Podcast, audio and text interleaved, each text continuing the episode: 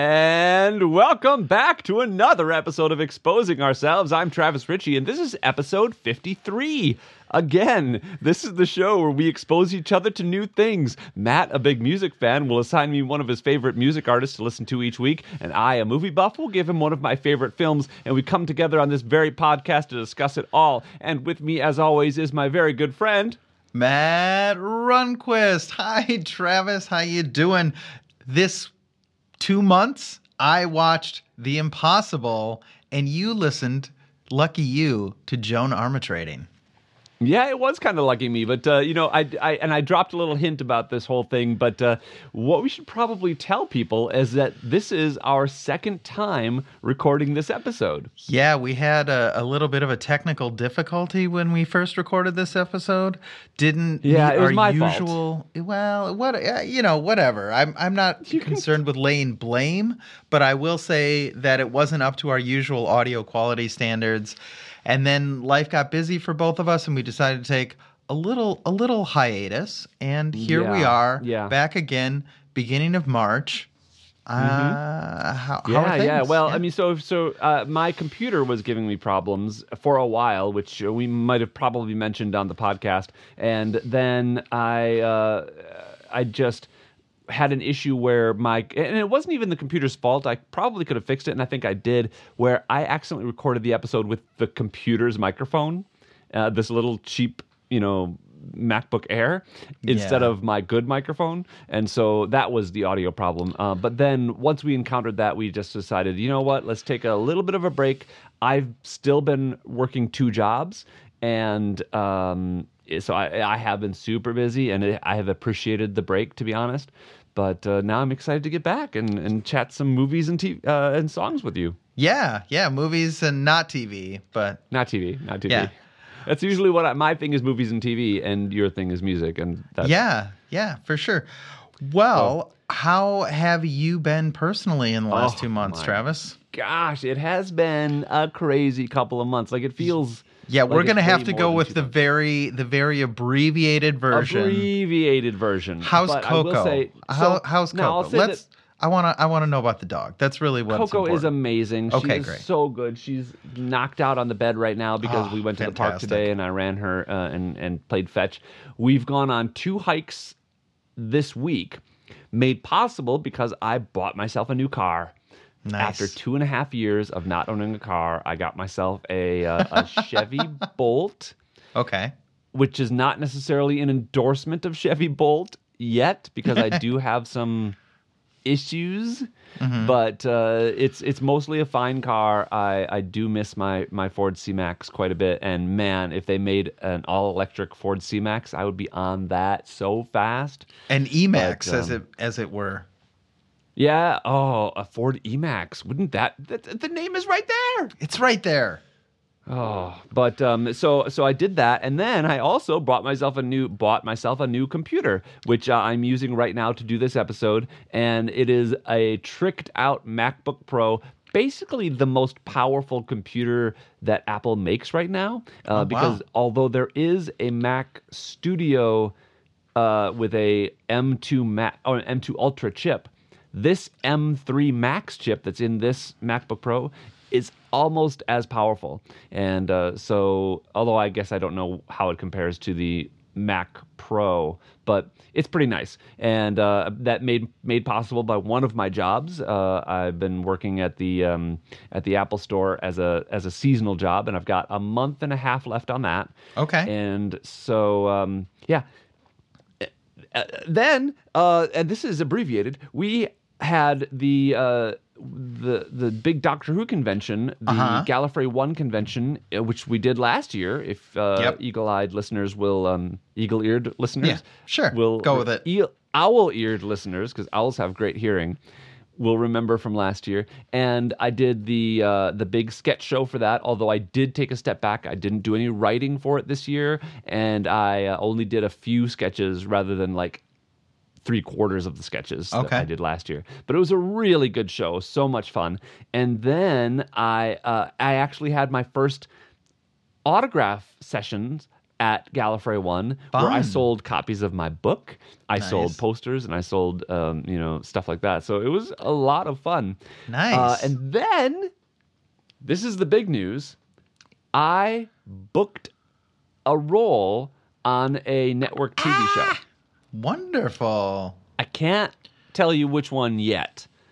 It'll probably air in April, and I'll tell you then. But I will tell you that it is a non speaking Ah. role, but I'm getting paid as a speaking role Okay. because they needed someone to who had Bell's palsy. Mm-hmm. And you have Bell's palsy. the- I do forever. yeah. So this is literally the role I was born to play. And That um, is that is true. That's true. Uh huh. So I met, uh, it's it's really cool. And and what's also funny is that as part of the role, they had to do a full face uh, mold, uh, Okay. a casting of my Yeah. face, which I've always wanted to do, uh, Oh, where yeah. they put all that blue goo over your face, Mm-hmm. and then all you have is a little two little like holes to breathe through, and uh, then they put like a second layer, and then they put um like like it's it's not uh, it's not um, what is that stuff you put on a that you make a cast from? Mm-hmm. Um, Paper mache. you know, no, no. Uh, what do you make cast from? Anyway, it's not. It's the new stuff, and so it's uh, it hardens faster, and I think it's like um made of is it of plaster? Plaster is what they make plaster cast, Ah, right? okay. So uh, they don't do plaster anymore on the outside. I think they do um the thing that sailboats are made from. Um, Okay. Jeez, I don't know why I can't the word, Fiberglass or something. Fiberglass, yeah, fiberglass cast. Like I, when I broke my wrist, they had a fiberglass cast, which was really Okay. cool. Um, anyway, so they did that, and I was only going to be do working one day, but still the pay for that is pretty good. And so Mm-hmm. um, I was like, great, two days worth of work on a network show, pretty good. And then they were like, oh, we actually need you for two days, and I was like, great, three days pay for a network show, pretty good, because they have to pay me my day rate for the whole face cast session Mm. nice. that I already did. And then they were like, actually, your two days are not going to be back to back. We need to have you on Wednesday and Friday. But because of that, they have to pay me for the day in between. Oh, So I'm getting four days on a network show, which is really good Well, money. that's really that's awesome, man. Very cool. yeah, Very so. I'm really excited. Um, uh, since I didn't do any acting work last year, most a lot of people didn't because of the strikes, and so um, it, it's really nice to start this year pretty strong, and Yeah. hopefully, hopefully we can get more as Yeah. the year goes on. Oh, also, Yes. this is this show is probably going to air in April, and uh, the show I shot for Apple TV, which is called Sugar, is also going to air in April. April Mm-hmm. Ah, fifth, it's going to premiere. Yeah, So, you know, I saw I saw they uh maybe it was on your IMDb or something. I somehow I saw that it was public information now that you were going to be on Sugar. Maybe or is that in your author biography or something like yeah, that?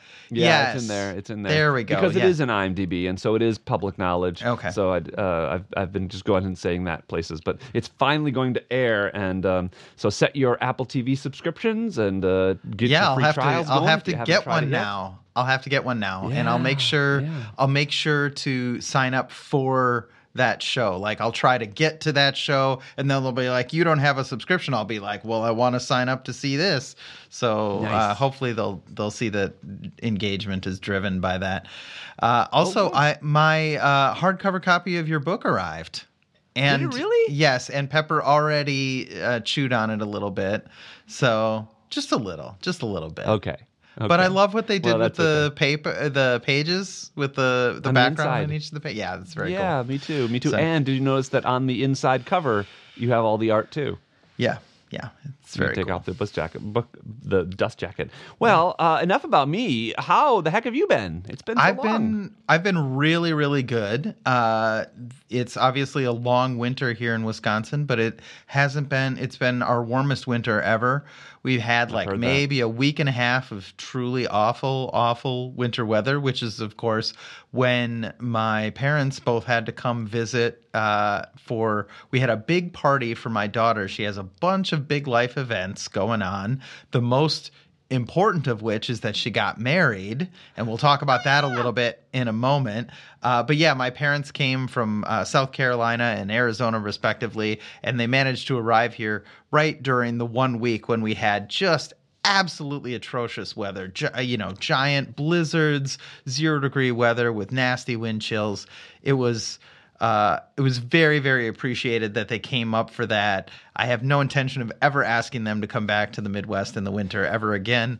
Uh, but honestly, it's been mostly in the, the 40s here, all, all like all the way through February and big chunks of January. So I, I really can't complain about that. But yeah, my daughter got married uh, here at the Wisconsin State Capitol. I one of the things I love about Wisconsin is that the state capitol is always open to the public. Uh, A lot of people from other states are very surprised because you go to the Capitol building. It's a very dramatic 19th century, big dome, lots of marble, lots of granite. And they're surprised that you can just walk up to the building and walk in from any any entrance and you can walk around the building. You can go to the representative offices which are right there in the hallway and it's absolutely gorgeous. And and the Wisconsin State Capitol belongs to the people of Wisconsin and you're allowed to go there and uh, do what you will. And so they got married at the Capitol and it was really really beautiful.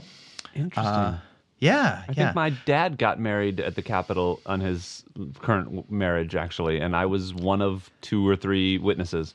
Oh, that's awesome. Yeah, that's really cool. So it was it was really nice. Uh, they then went back uh, to France. Uh, Eve just went on a tourist visa, so she's back in the U.S. now. Uh, but hopefully by the end of the year, she will get her marriage visa, and then she's going to move to France for at least a while. Uh, So that that'll be a big deal. I'll have to get my passport renewed. I'm I'm coming perilously close to 10 years here since I've been out of the country, so I need to make sure to get that renewed because it's a lot easier to renew it than it is to get a whole new passport. So Interesting. Good to know. Good to know. I did get mine re- renewed when I went to Japan, so I think I've got several years left. But ah, good, good. uh, I do need other to travel than- more.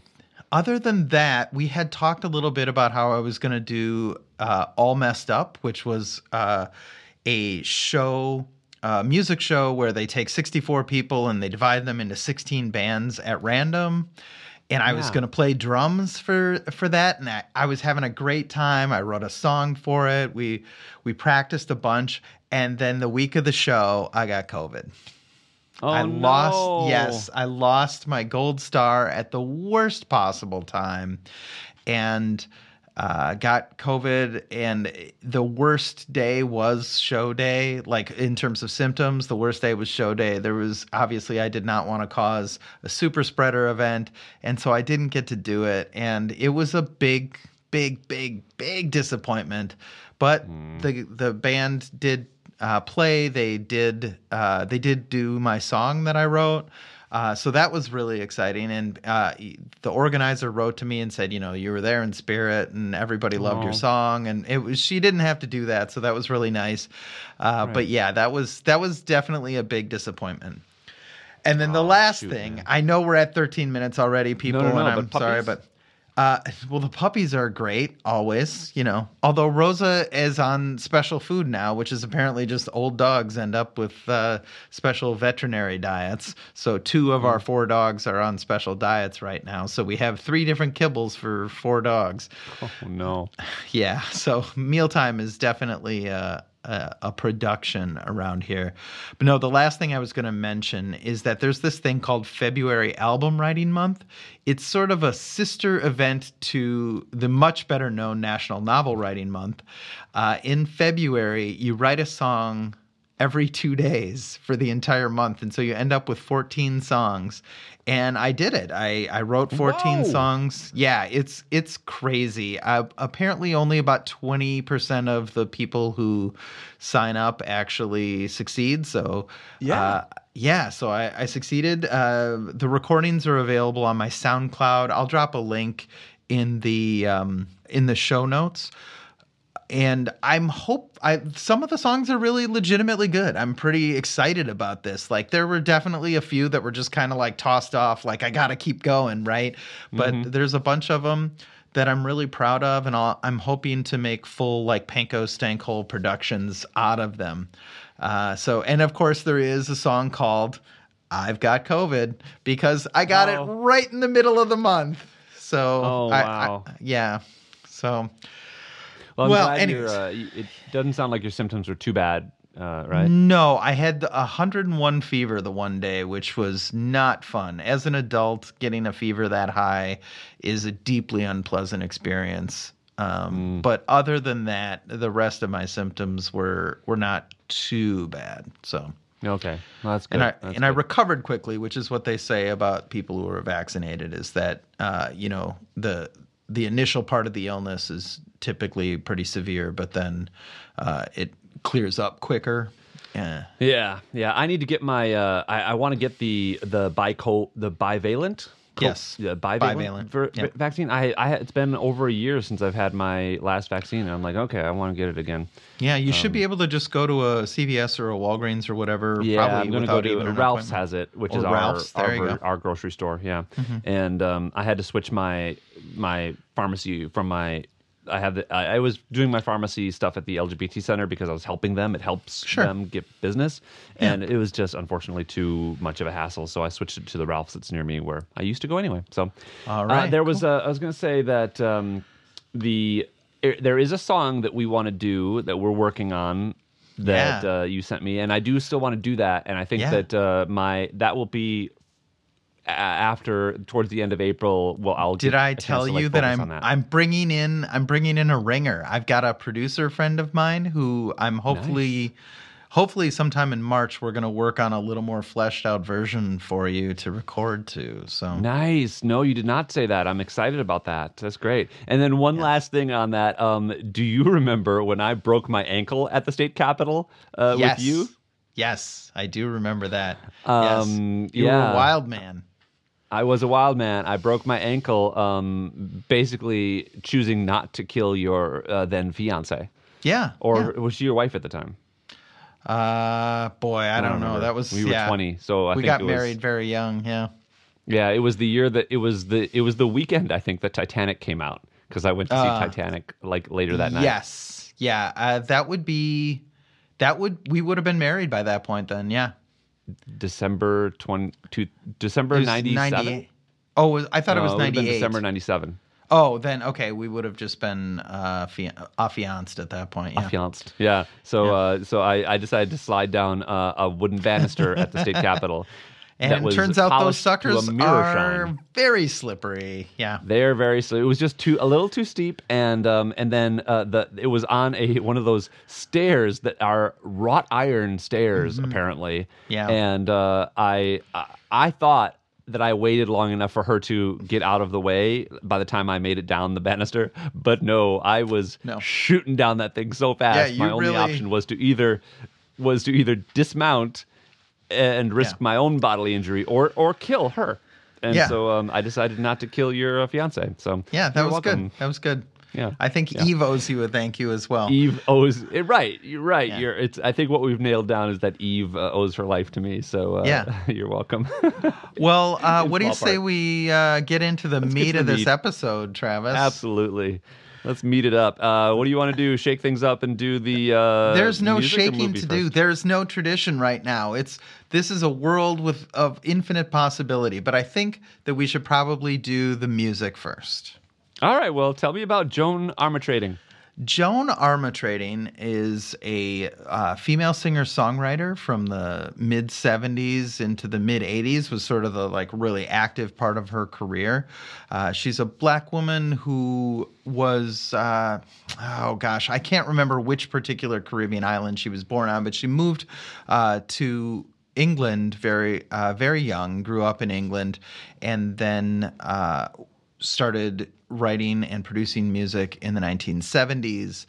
Uh, I really, really like her songwriting. You know, her her music is not very, uh, you know, innovative or anything. It just it's kind of like right up the middle, like pop rock type of stuff. But because of her story and who she is, uh, it's really it's really really good. One thing about Joan Armatrading is I kind of came to her pretty late in life. You know, I had always heard her name that, and as like a really respected songwriter, and she's someone that other sort of more famous people would often reference in like interviews and things as somebody that influenced them or somebody that they really loved. But I never really listened to her music, and I was going through records in a uh, antique store about two two three years ago, and I saw this record called Track Record, which is the assignment for this episode, and I picked it up and listened to it and absolutely loved it. Uh, now, Track Record is sort of a greatest hits compilation from the late 70s and early 80s. And it's funny because that that time in popular music was all about disco and this is not disco at all. This is like guitar based Thank maybe a little bit of keyboards. Uh, oh man disco's good but but nevertheless i like how not trendy this music is. This is its own thing and it does feel a little bit timeless a lot of the time. There's so many wonderful wonderful songs on this list um, but if I had to pick my favorite, I would probably say Drop the Pilot, which is the opening track. And then there's a song called Heaven, which is actually the opening track of the second side. You wouldn't know that because you didn't listen to the uh, you didn't listen to Record. the record. But Right. I really, I really, really love a lot of this music. So, Travis, tell me what you thought. Well, uh, so this was a interesting experience because you know we have done this episode already, and uh, for that first recording, I'd listened to this a couple of times, and I had had I had said some things. I didn't go back and look at what I said the original time, even though I kind of wanted to, uh, but I also didn't want to. I wanted to come in fresh-ish, and uh, but also the experience of having these things kind of in the back of my head these songs and these these song uh, these these you know bits of music and then re-experiencing them. It's like that thing where you have a smell that you love and you haven't smelled it for a while and then all of a sudden you you walk into a bakery and you're like oh, that's what bread smells like. I don't know. Uh, but that, it was similar to that. I really liked this music. That's let me just say Yeah.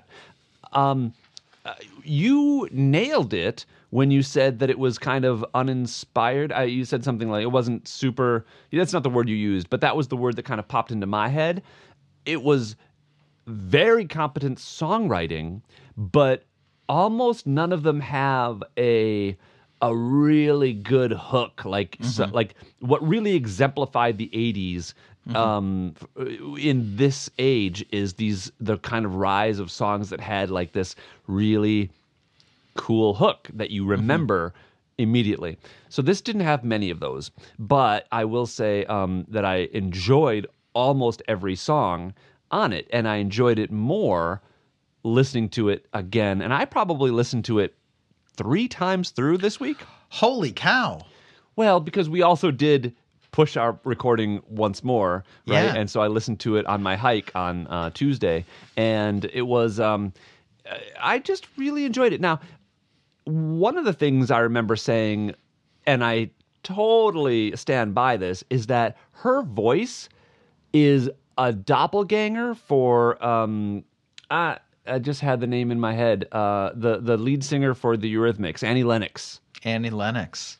right? Yeah. Even though they're very different people, Annie Lennox is British, I think, or Well, I mean, so is Joan Armatrading. are they both British? Oh, well, that explains it. I thought. Well, he wasn't listening was- to my intro very well, was he? Yes, yes. I- she I- I- she moved to England at a very young age, and so her Oh, accent so is that kind largely of uh, Yeah. interesting. Oh, well, that that does uh, does account for something, I think. But their vocal quality is also very similar, and they, they- Yes. like a couple of times listening to it, I was like, oh, that sounds so much like Annie Lennox, except that you just didn't kind of get that like really like here comes the rain again or walking on broken glass or, or, you know those kind Mm-hmm. Yeah. of like real hits you know Yeah. but um uh, yeah I, I enjoyed it quite a bit I, I suspect that my rating now is going to be better than what I probably rated it the first time through. Interesting. And you, it, I don't know if you kept track you of know, that, but you'll have to let me know. Yeah, that Annie Lennox comparison is really interesting because, of course, um, Joan Armatrading is also a member of the queer community. Uh, you know, during the 80s, it wasn't super obvious, uh, although I think there were clues for people who knew what to look for. Uh, which you know there was a lot of coded language back then, as uh, you know you're aware. But and Joan has been pretty quiet about her private life, but she got married to a woman in the I believe the 2010s and she's she does that songwriter trick that we've actually talked about with a fair number of queer songwriters where because they're written in the second person, it's not clear that the object of their affection is also of the same gender. Uh, Oh, interesting. Yeah. Yeah, yeah, yeah. You know, That- I think we talked about and- that with the magnetic fields, and Melissa Etheridge very famously used to do that, and yeah, Yeah, that's that is interesting. Uh, I did pay a special attention to uh, one of the songs that you had you took issue with, uh, which was the second song on the track called "I Love It When You Call Me Names." yeah, I love it when you call me names. And uh, I I really like this song. Um, in a Well, that's one of my problems with it. Is it's so catchy. It's such a good It is a- song. It's yeah, a catchy song, and you took issue with the lyrics being kind of pro violence, like uh, like um, you know, it's kind of a um, like a Well, I would like say the song violence. is abusive. Yeah, I would say it's abusive. Yeah. It is, but I think the interesting thing about it is it's it's a it's consensually abusive, right? I think It's that, consensual- that you you came up with this read on this last time, and I was actually going to not bring this up at all because I think you're wildly, wildly wrong about this. But I have no, Oh, I have see, no I- evidence for I- that. but yeah. now that I've listened to it three more times, I think I'm wildly, wildly correct. Uh, but uh, I, again, I haven't read through the lyrics, but I've listened to it much closer several times, and it's it's both people in this relationship like being beat up essentially or or like w- the guy likes being beat up physically and the woman likes being um like dominated verbally and um or the or the or the the singer does the the the first person person. And um and I think it's a kink. I think it's a song about uh, kinks, and I mean it's not my thing, but uh, I'm not gonna I'm not gonna yuck anybody's yum. yeah, I, man, I think the less said on this, the better. I, I, just- Okay, I, I, I think that that is an interesting take, but I don't think it's right. So, you know. That's fair. That's fair. Uh, listener, uh, I'm curious to hear what you guys think actually about this. So if you are listening to this and you want to check out uh, I Love It When You Call Me Names uh, from Joan Armatrading, and you can find the link to the playlist on the show notes, so you can get right there uh, and uh, listen to the song and let us know what you think. If you agree that it's a it's problematic or progressive. Yeah. Problematic or progressive. That's a good album title, by the way. Problematic or progressive. That really is. That Yeah. really is. Uh, you can have that. You can have yeah, that. I, I might use it. I might use it.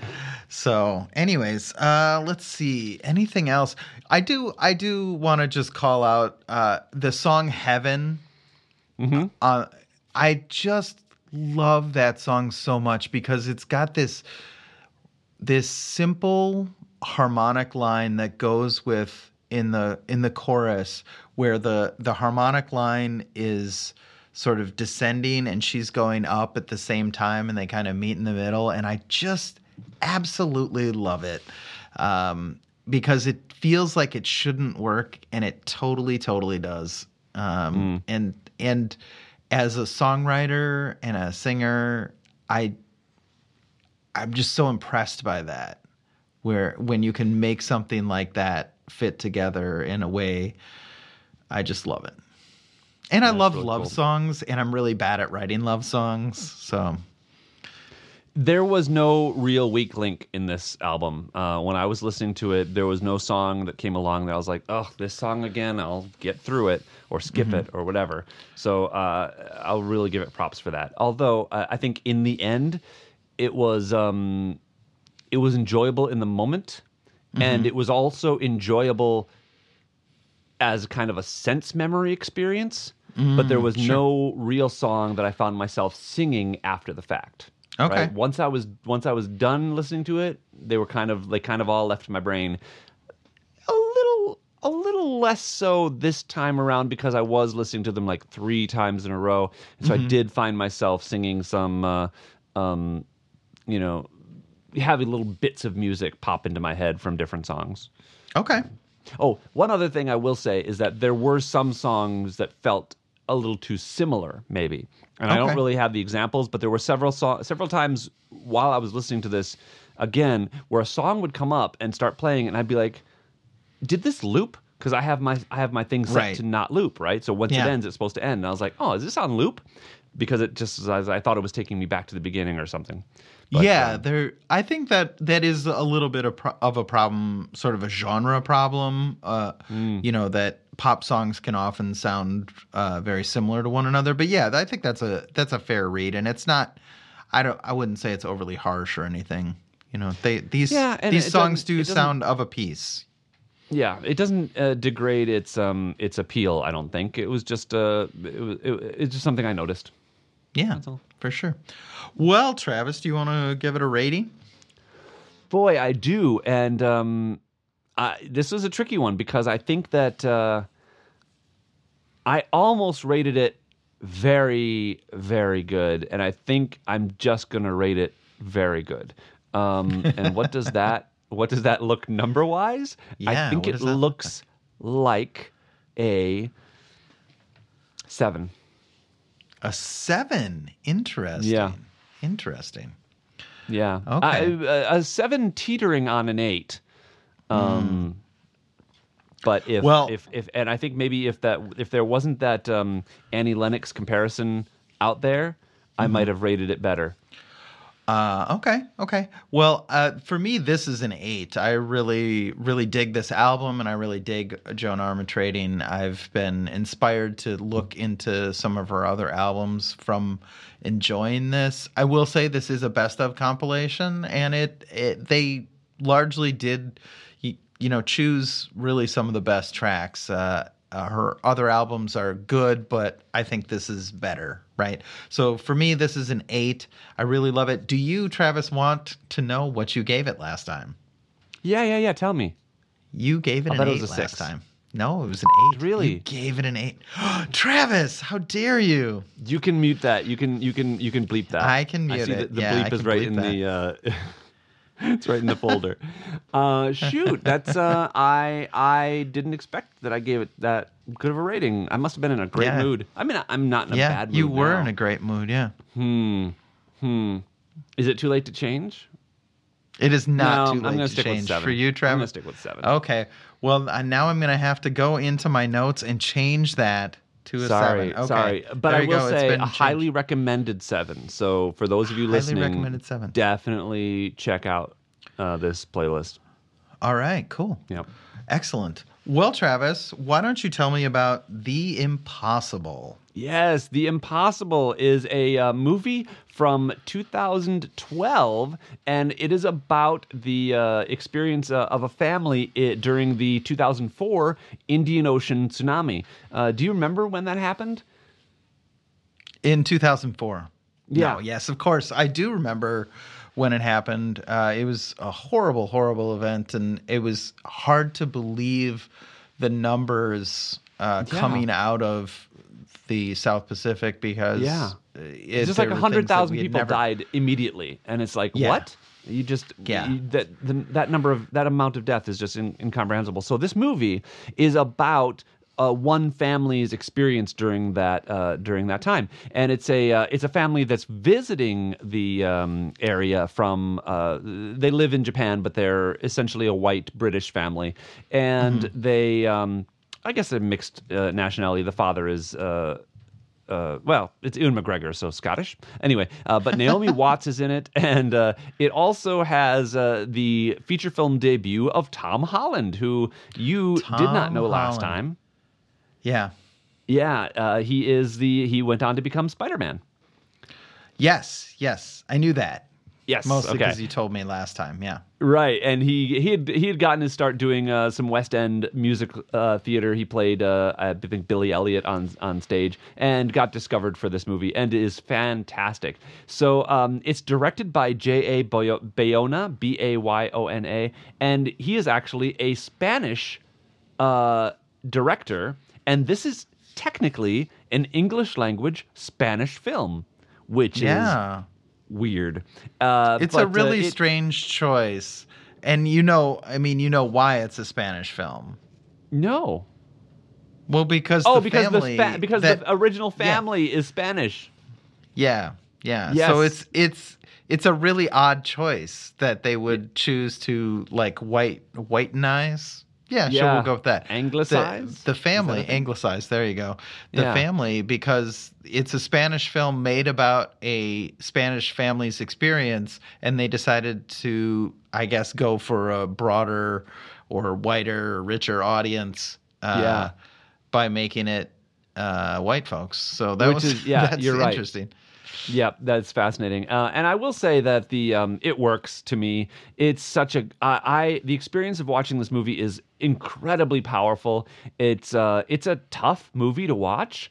It is uh, the the the experience of this family is um, is just just hard, but I will say it's got a happy ending, which I'm a fan of, and uh, to me, it makes a great hero's journey story.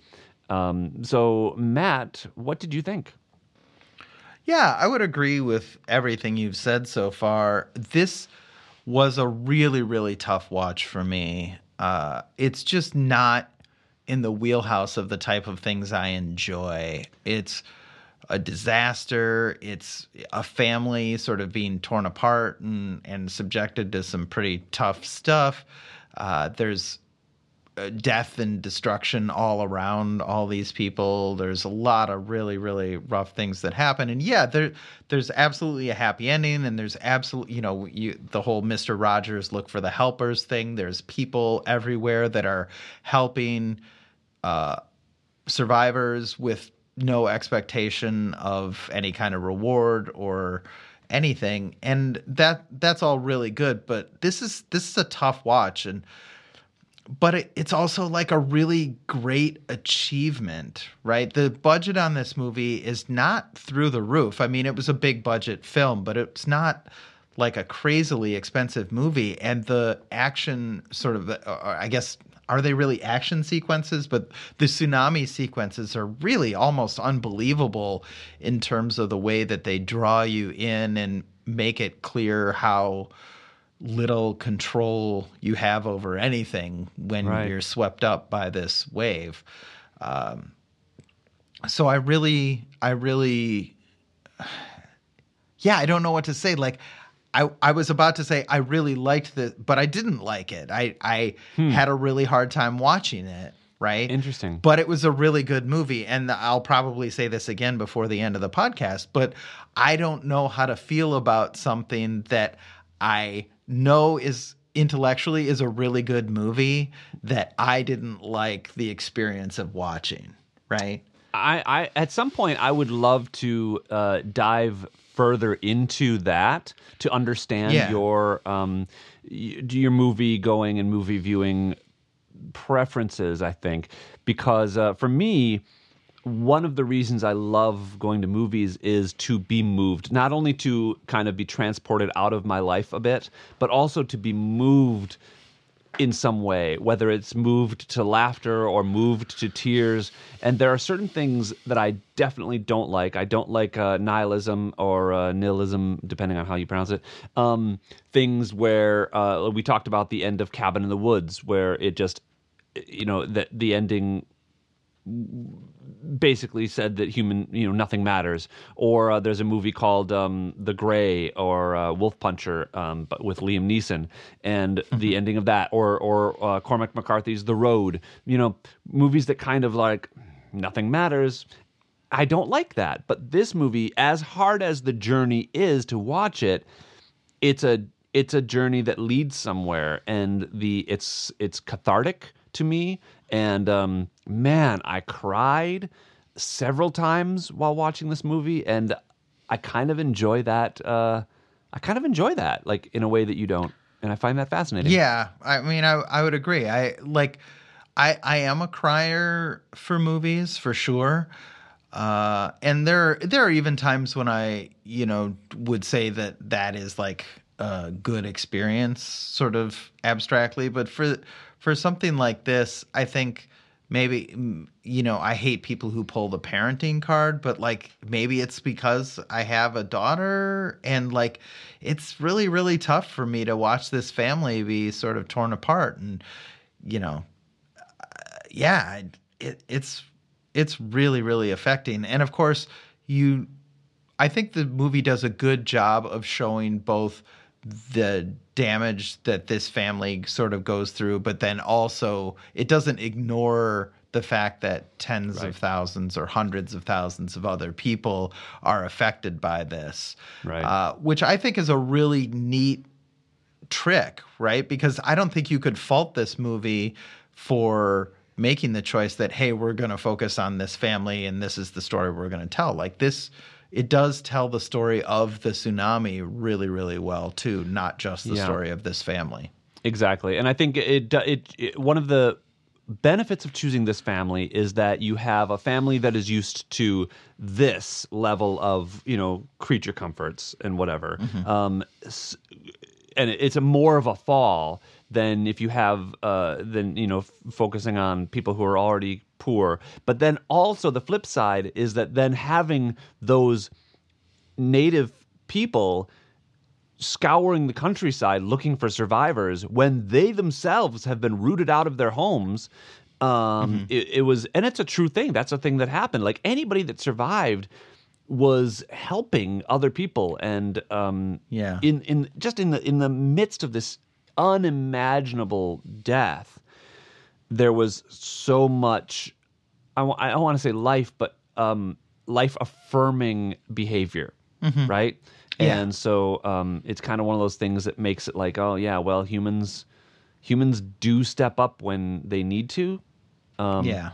and yeah. So I uh, so you mentioned the budget. The budget was about forty five million dollars, and it made about two hundred million dollars in the box office. It was nominated for uh, several Academy Awards. It uh, I feel like it was probably it was probably worth um, you know worth some more than it got, but. Um, Let's see. I'm just trying to f- uh, see if it uh, actually won anything. Um, it got nominated for Best Actress, but not. But it didn't win, and uh, that's it. I guess. Wow. Just Naomi Watts, who was brilliant, by the way. Her performance is uh, just heartbreakingly, uh, just genius. Uh, I thought. Yeah, sort of. I would say the three really, really well known actors from this all do a really fantastic job. You know, especially I would say Ewan McGregor's character behaves in ways that are like not entirely rational uh, a few times, but he does a really great job of selling that and making you believe the character would do that. It's it's sure he's doing something nonsensical, but it's not like in a horror movie where it's like he's doing something nonsensical so that the killer can kill him. It's he's doing something nonsensical because of the extremity of the situation that he's in and the Yeah. extremity of the emotions that he's feeling. So they're- I really loved that. Tom Holland I think was very good. I don't know that he like I, you said he was amazing in this, and I, I would say he was a good child. Amazing for a 12 year old. I think. Yeah, yeah. I mean, I I think he was a good child actor. Like, I, I guess what I'm saying is, is I would not have watched this movie and been like, that guy is going to be a huge star in ten years. Maybe. Right. Maybe. Yeah. You know, because you see so many great child actor. eh, frankly, just even on this podcast, we've watched a bunch of like really great child actor performances who don't go on to do you know anything. So Yeah, no, I suppose that's true. Uh, I do also think there's a ton of bad childhood child actors that we haven't watched because we don't watch those movies. But uh, yeah, well, Uh, I- that's on there you, are, man. Yeah, there are a couple of moments here. One of them in, in, involved the children, um, and the moment when the brothers find each other.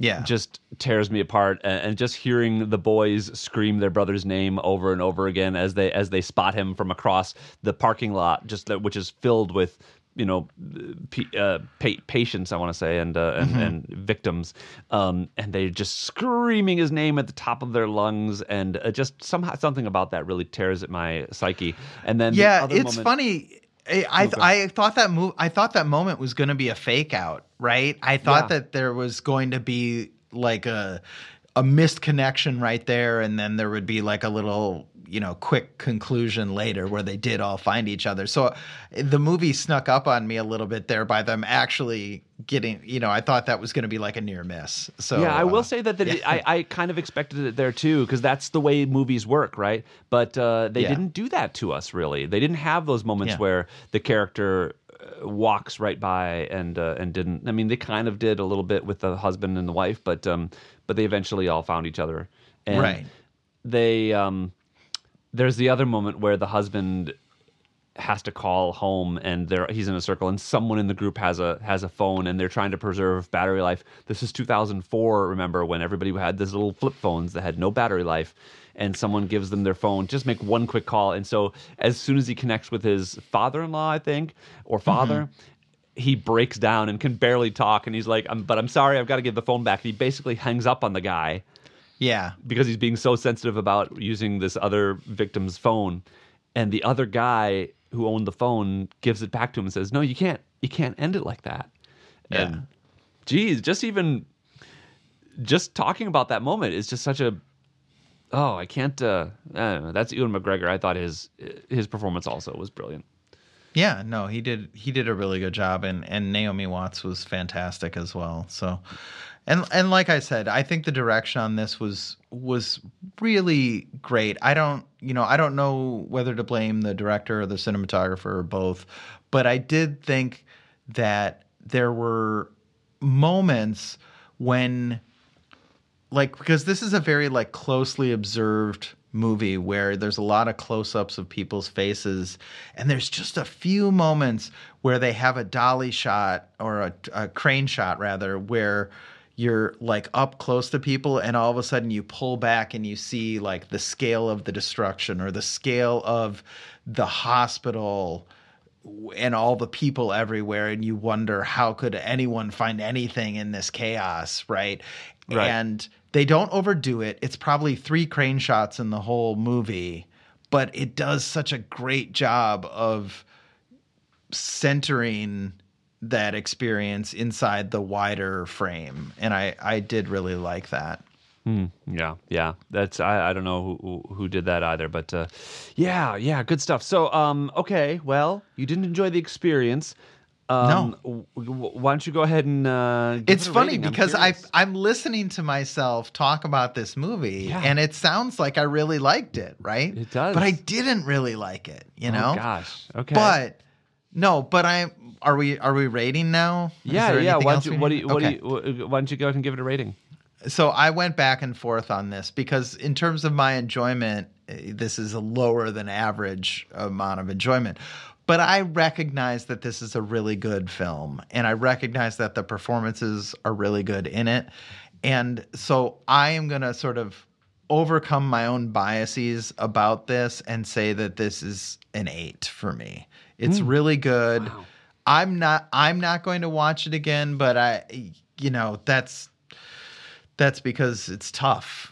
Sure. it's tough to Sure. watch, but it's a it's a really good movie, and if you haven't seen it, it is a really really, I think, entertaining and educational without being like didactic movie. So you know, uh, it's that an eight. makes sense.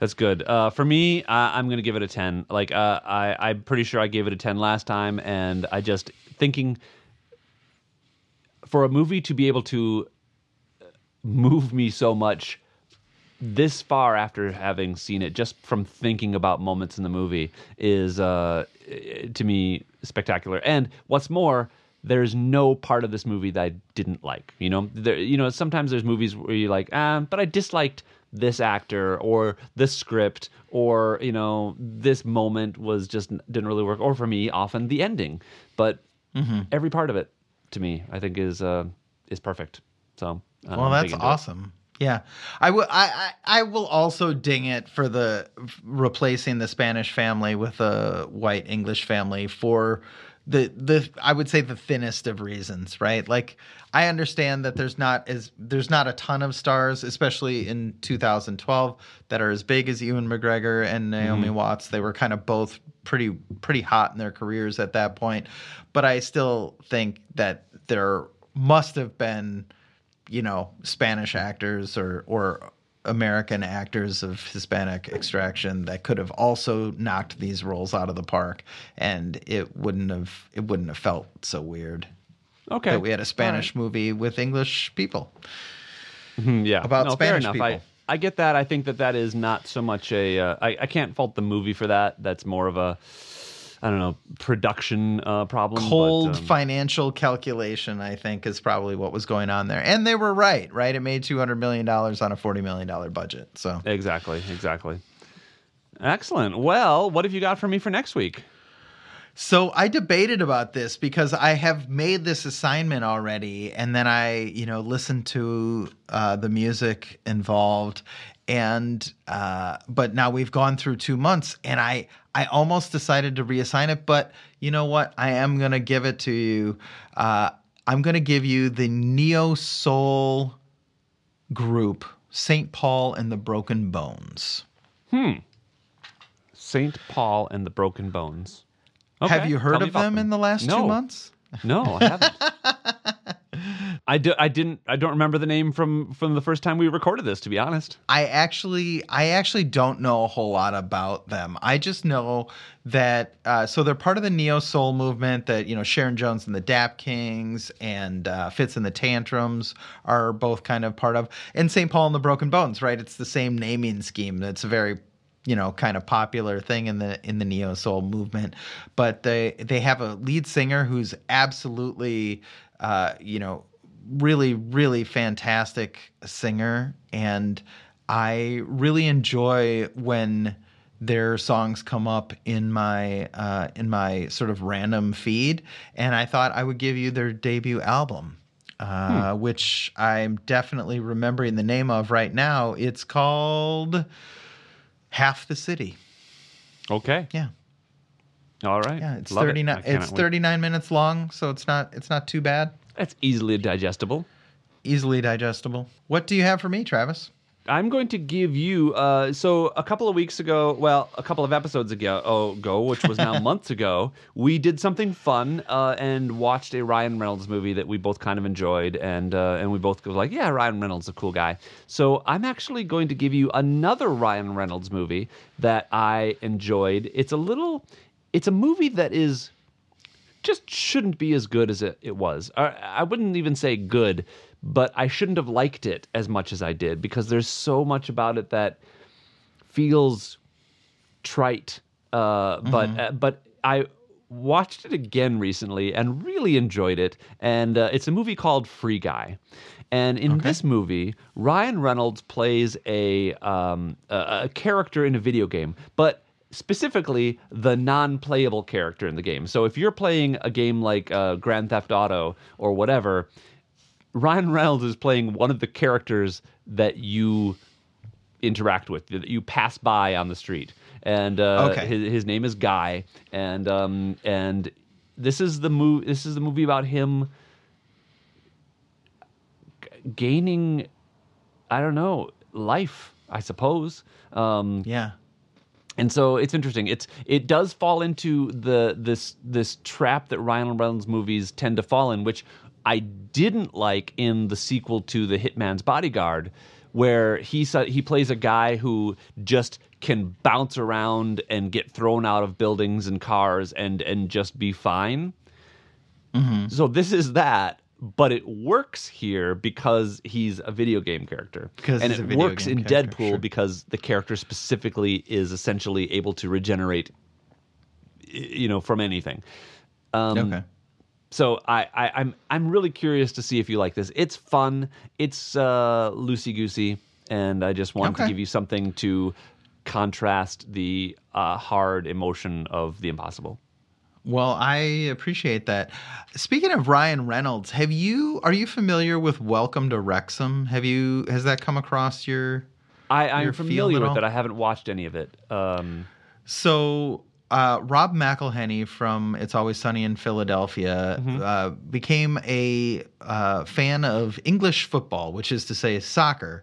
And he realized that uh, in English soccer, uh, all of the all of the teams exist on the same ladder, and at the top level, the teams who do the worst every year go down to the next level, and the teams that do the best every year go up Sure. to the next level. I have so- watched uh, Ted Lasso, so Oh, get that okay. Well, there you go. And so Rob McElhenney uh, wanted to buy an English football team, and, and he uh, identified the club Wrexham, which is a Welsh club that has sort of a, a sort of semi glorious history, but not super awesome.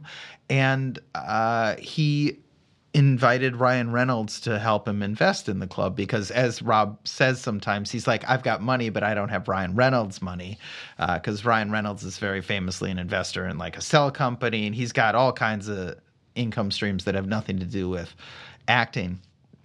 Anyways, so one of the ways that they monetize this idea is by making a Hulu documentary about their purchase of the club and, and their attempt to get promoted up to the higher levels of the league. My wife, who has no interest whatsoever in soccer, loves this show. Welcome to Wrexham. There's two seasons now. Uh, and if you have the time, I really highly recommend it. It is uh, it's moving, it's funny. The interactions between Rob and Ryan are both uh, they're they're very funny guys naturally. I think they're probably saving up some of these lines at times, but uh, and then of course the the sporting stuff is really good too. And if you watch Ted Lasso and enjoyed that, uh, I'll bet you would really enjoy Welcome to Wrexham. So I'll, I'll I'll I'll look into it. I, I do I do tend to shy away from um, reality TV, but uh, uh, yeah, I, there's nothing about this that I don't particularly dislike. So uh, I would I, I would give it I would say give it one episode. And if it doesn't hook you, then it doesn't hook you. that is a you know, promise I that I can make, sir. Yeah, this is not one of those shows where it's like, oh, you just have to watch the first season and then it gets good, right? Okay. Which is what people always used to tell me about Breaking Bad. And I was like, I am not watching eight so hours good. of Oh, well, I'm uh, not watching eight hours of television waiting for it to get good. All right. Well, uh, listeners, if you are uh, listening to or watching Welcome to Wrexham, let us know. Uh, and if you have any other recommendations, especially if you have recommendations for me for music that you think now, having listened to us for a year, do you kind of have my tastes pegged and you think there's a perfect band? Let Matt know by emailing us at exposingourselvespodcast at gmail.com. Or you can find us on our Facebook page just by searching for Exposing Ourselves. And uh, let us know what you think of today's uh, picks as well. Did you agree with our ratings? Did you disagree? Uh, today's, I think, were rated pretty well, so we didn't have a whole lot of uh, disagreement today. I like that. Yeah, no, we didn't.